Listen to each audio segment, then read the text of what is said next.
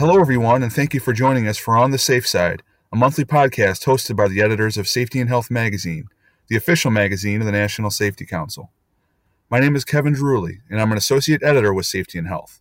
With me, as always, are fellow associate editors Alan Ferguson and Barry Botino. This is our February episode, the 24th in On the Safe Side Annals, and we send our sincere thanks for spending some time with us wherever you're listening to us today. If you want to catch up with all the news from around the occupational safety world, please check us out online at safetyandhealthmagazine.com. We know that all of you have had a unique journey into the safety profession, and we want to hear about it for the My Story column in our magazine. We invite you and your colleagues to submit your personal stories of how that career in safety came about by emailing us at safehealth@nsc.org. In this month's episode, Alan will take us on a deep dive into his feature story that itself is a deep dive into processes and protocols related to OSHA emergency temporary standards. We also will be joined by Dr. Christina Socias-Morales of NIOSH's Division of Safety Research for our 5 Questions With interview segment. Christina will discuss ladder safety as we approach March, which the American Ladder Institute recognizes as National Ladder Safety Month. And also stay tuned for our pop quiz, when this trio of reformed sports writers will address our sports viewing tendencies of the dreaded post-Super Bowl lull. Is everybody ready? Let's get this episode rolling.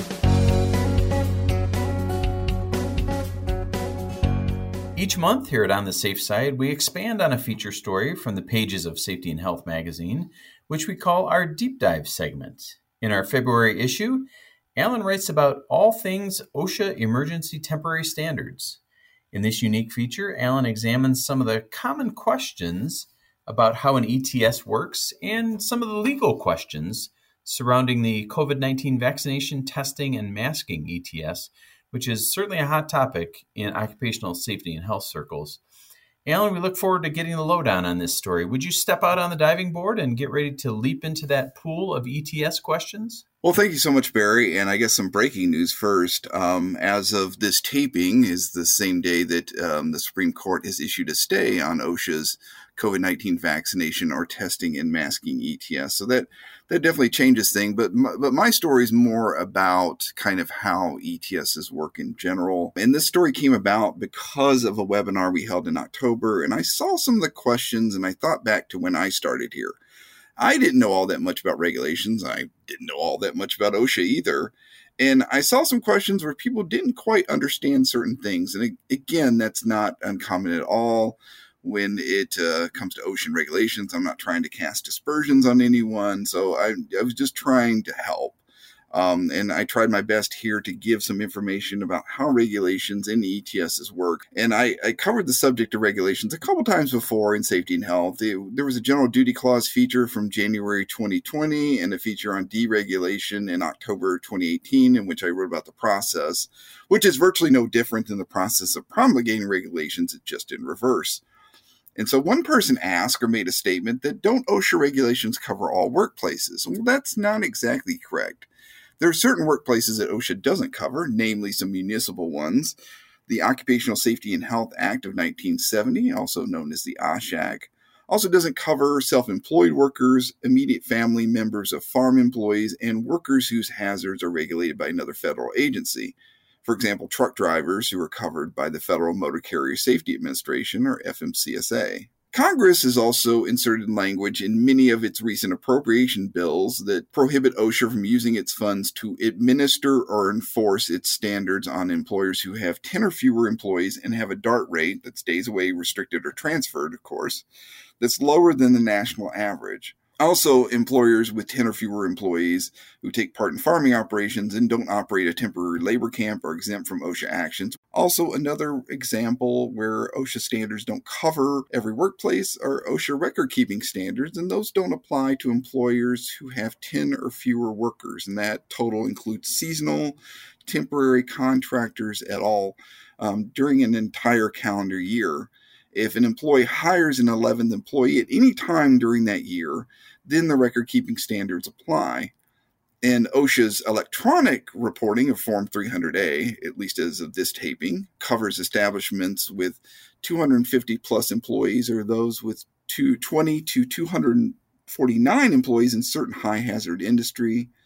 And obviously, the COVID-19 vaccination or testing and masking ETS that was just stayed by the Supreme Court was covered employers with 100 plus employees. And so the reason why OSHA did that and why OSHA does that, kind of puts employee limits on, is that standards have to be economically and technologically feasible. For example, you can't require a company to purchase $100 million in equipment to be in line with the standard if it's a $10 million organization. And for that COVID vaccination or testing and masking ETS, OSHA chose the 100 employee threshold because it was confident that employers with 100 or more employees have the administrative capacity to implement the standards requirements properly, but is less confident that smaller employers can do so without undue disruption. So basically, it's more feasible for those employers. Those are some examples where, yes, OSHA regulations and state regulations cover a number of employees, but not everyone. Well, Alan, one of the questions in your story was how long is an ETS good for? Can you speak a little bit to that? Sure. A lot of answers or information you'll see or generally hear is about 6 months, and that's because Section 6C3 of the OSH Act states that the Department of Labor, OSHA, etc., shall promulgate a standard, no later than 6 months after publication of the emergency standard.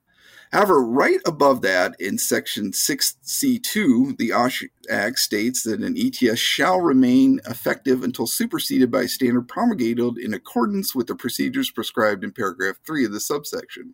OSHA, though, actually withdrew much of its other ETS, the one for healthcare workers, because it wasn't going to get a permanent standard done in 6 months. The only thing that will keep going are the record-keeping requirements. And there have been so few ETS and even fewer ETSs that haven't been struck down by the courts. The prior ETS before the healthcare one was one for asbestos in 1983, and that gives you an idea of how rare this is. So there's really not a firm playbook on what to expect for OSHA in these situations. Another question, Alan, was, does an ETS require congressional approval? What's your take on that? Well, this was a good question. This was one probably sparked my interest in this feature as much as the first question that we heard. And the answer is no. Congress gave the executive branch's agencies the ability to promulgate regulations via the Administrative Procedure Act of 1946. And one of the central planks of that legislation is what's known as notice and comment. All regulations require publication in the Federal Register, and virtually all of them provide for a comment period, whether that's 30 days, 60 days, or what have you. An ETS is a rare exception to notice and comment, however.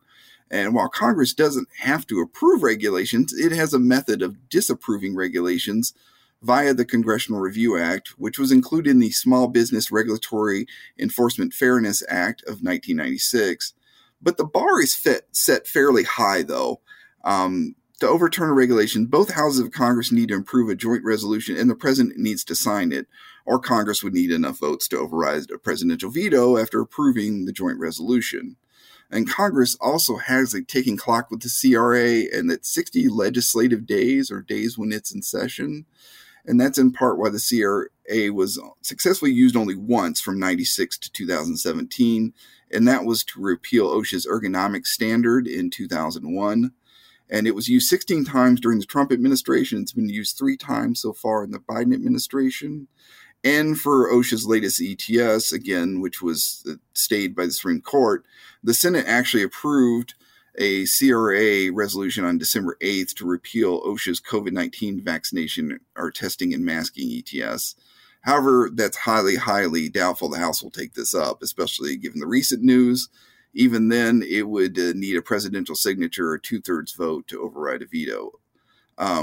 So I hope that helps anyone out there curious about regulations. And there are a couple of ways to learn about upcoming regulations or get the status of ones that are in the works. To get email alerts from the Federal Register and OSHA and other agency actions, you can go to federalregister.gov, type the agency name in the search bar, then click the subscribe link on the right side of the page. And individuals and organizations also can provide comments on regulations. Usually that's by going to regulations.gov and entering the docket number, which you can find in the Federal Register notice, among other places. And for example, it's usually OSHA 2022-0001. You put that into the search bar and you find the comment docket. Also, the White House's Office of Information and Regulatory Affairs, or OIRA, publishes a regulatory agenda twice each year with updates on forthcoming regulations in their current stages. And to find the current reg agenda, go to reginfo.gov/public/DO /little e-A agenda main, all one word. That's MAIN. So E agenda main. OIRA also has a list of major regulations in different stages that are undergoing review, and that's one of the final steps before publication in the Federal Register. And that list is available at a very similar sounding website, reginfo.gov /public/do/little e-little o capital R review, capital R in review and search. So it's EO review search. And if you're a small business, the Small Business Administration will hold what's known as SBREFA or SBAR panels regarding certain regulations from time to time. I believe there is an upcoming one on workplace violence in healthcare and social assistance. And finally, of course, there's Safety and Health Magazine for news on regulations as well. Well, thanks so much, Alan. We appreciate the interesting deep dive. I'm sure our listeners are a little more knowledgeable now about ETSs because of it. If you want to read more about the inner workings of an ETS via Alan's story or catch up on other news from around the safety world, please check out the February issue of Safety and Health Magazine, or you can log on to safetyandhealthmagazine.com.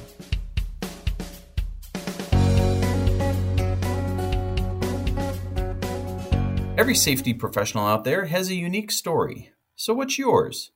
Safety and Health Magazine wants to hear about your unique path into the occupational health and safety field for our My Story column. Email your submission to safehealth@nsc.org to share the road you traveled in your career journey of keeping workers safe and healthy.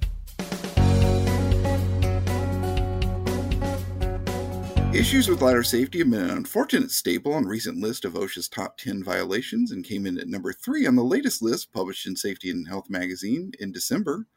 With that in mind, and with National Ladder Safety Month coming up in March, we want to address that topic in our 5 Questions With segment with our guests, Dr. Christina Socias-Morales from NIOSH's Division of Safety Research. Dr. Socias-Morales, thank you so much for joining us on The Safe Side. Thank you. It's great to be here. So what are the most frequent safety issues when it comes to ladders? Although this isn't an exhaustive list, the most common safety issues involving portable ladders can be classified into 4 categories: selection, inspection, positioning, and use. Safely using a ladder involves selecting the right type of ladder to match the job. Some common considerations include that a ladder must be the right height, because if it's too short, it can lead to overreaching or ladder instability. The ladder also needs to have the right duty rating, which is the maximum amount of weight the ladder is manufactured to safely support, and means that it's strong enough to handle the weight of the user and any equipment. If the ladder has an insufficient duty rating, it can lead to structural failure of the ladder. And it's also important to consider the ladder material, which should be non-conductive when working near live wires to avoid the risk of electrocution and subsequent loss of balance. So all ladders also need to be inspected to ensure that there's no damage that can cause failure of critical structural components. If there's any bent rails, missing rungs, bolts, cleats, screws, loose components, or other defects, it must be immediately marked as defective or tagged with "do not use" or similar language. So ladders also need to be positioned correctly on a level, supportive surface without contaminants to avoid instability, sliding, or tipping over sideways. The ladder should be positioned in an area of low traffic or have barriers around it to prevent another person or equipment from bumping it as well. For extension ladders, the angle of the ladder should be about 75 degrees. And we'll talk about that again later. Another consideration for extension ladders is to ensure the ladder extends at least 3 feet above the roof or the structure edge to reduce the risk of tipping or sliding sideways. And finally, when you're using a ladder, you should avoid overreaching or extensively pulling away from the ladder or pushing off the ladder. It's important to maintain 3 points of contact when practical if you're moving up and down the ladder. And that means having both hands on the ladder while one foot is moving, or both feet on the ladder while one of your hands is moving. A ladder user should never step above the 2nd highest step on a step ladder or the 4th highest rung on an extension ladder. So these are the some of the most common safety considerations that you'll see when using a ladder. There are different kinds of ladders out there, as you've mentioned, as well as some other considerations. So how can people choose the right ladder for a job or task? The most common types of ladders are the step ladder or the extension or straight ladder. And more recently, there's also some multi-purpose ladders that have come on the market with different structural designs, allowing for multiple configurations. So a good example of that is a ladder that can be reconfigured as a step ladder or switched to an extension ladder or a straight ladder of different heights. And the portable ladder type should be selected according to the task that needs to be performed at elevation, as we discussed before. Typically, step ladders are designed for tasks that are performed at lower heights and require more time, whereas extension ladders are more appropriate for shorter tasks, but maybe at higher locations. And multi-purpose ladders are great for when you need to do a variety of tasks at different heights, and you can reconfigure the ladder. Now, this is something that's caused a little bit of controversy in the past with our safety and health readers. But should workers use ladder rungs or rails while maintaining 3 points of contact, or can they use both? Yeah, so I think really the key there is to maintain those 3 points of contact. There is some ongoing research about whether using rungs or rails is better. But basically, if you're using a ladder and not moving up and down, there's evidence that holding onto a rung provides better protection and is better to prevent a fall as compared to holding the rail. The advantage of rungs over rails is not as clear when you're climbing the ladder and trying to maintain those 3 points of contact. This can depend on how the user maneuvers up and down the ladder with their arms and legs. For example, some users climb with a foot and a hand moving at the same time, so that would create 2 points of contact and might lead to instability. However, if you're holding the rail in that case, you might be able to slide your hands along the rail and keep that continuous three-point contact. Practically speaking, holding the rail might provide faster climbing and better body stability as compared to holding the rungs. And in the field, the rungs can get dirty or slippery from contaminated shoes. So essentially, further research is needed to prove the benefits of one over the other, but the take-home message is to maintain those 3 points of contact for the best stability. So NIOSH has a ladder safety app. Can you tell us what that can do or how it works? Sure. It was actually the first NIOSH smartphone app that was developed, and it was created by our NIOSH research safety engineer, Peter Semenov, and several other NIOSH colleagues in collaboration with the American Ladder Institute and the ANSI A14 Standards Committee on Ladder Safety. So the app has an angle measuring tool for extension ladders, which uses the sensors in your smartphone to help the user set the ladder at the right angle. And we talked about that 75-degree angle. It's kind of hard to think about that, but when you're using the app, it shows you. The angle measuring tool will beep and vibrate when the user has found that proper 75-degree angle for positioning your extension ladder. So within the app menu, there's also a visual interactive safety guide for both step ladders and extension ladders to help a user select, inspect, position, and use their ladder, as we previously discussed in the first question. And the beauty of the NIOSH Ladder Safety app is that it can be used in the field, it's right in your pocket, or it can be used as an educational tool in a classroom setting as well. The NIOSH Ladder Safety app is convenient and easy to use and interactive, and it can help ladder users identify some of those common errors that might lead to instability or structural failure or other types of injuries. It's free, and it's won some awards, and it's available for Apple and Android devices in both English and Spanish. And it has some pretty positive reviews, nearly 500,000 downloads as of November 2021. So for more information, you can easily download the app and get an idea of what's going on at cdc.gov/NIOSH/topics/falls/mobile app. It's all great information on the app, and we thank you. For those, though, who want to improve their ladder safety further, what are some other resources out there you recommend to help? So there's a lot of information. It can be a little overwhelming, but most of the training resources are based on OSHA regulations and the ANSI A14 standards.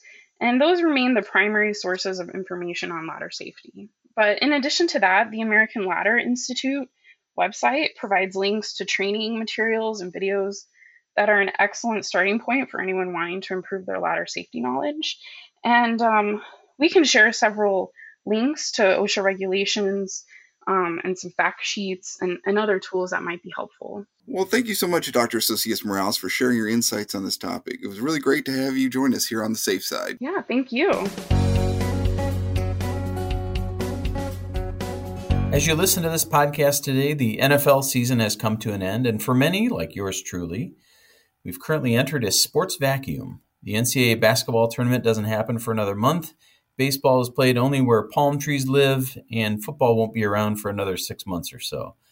So just what in the world do we do with our downtime after football season? I'll get us started today.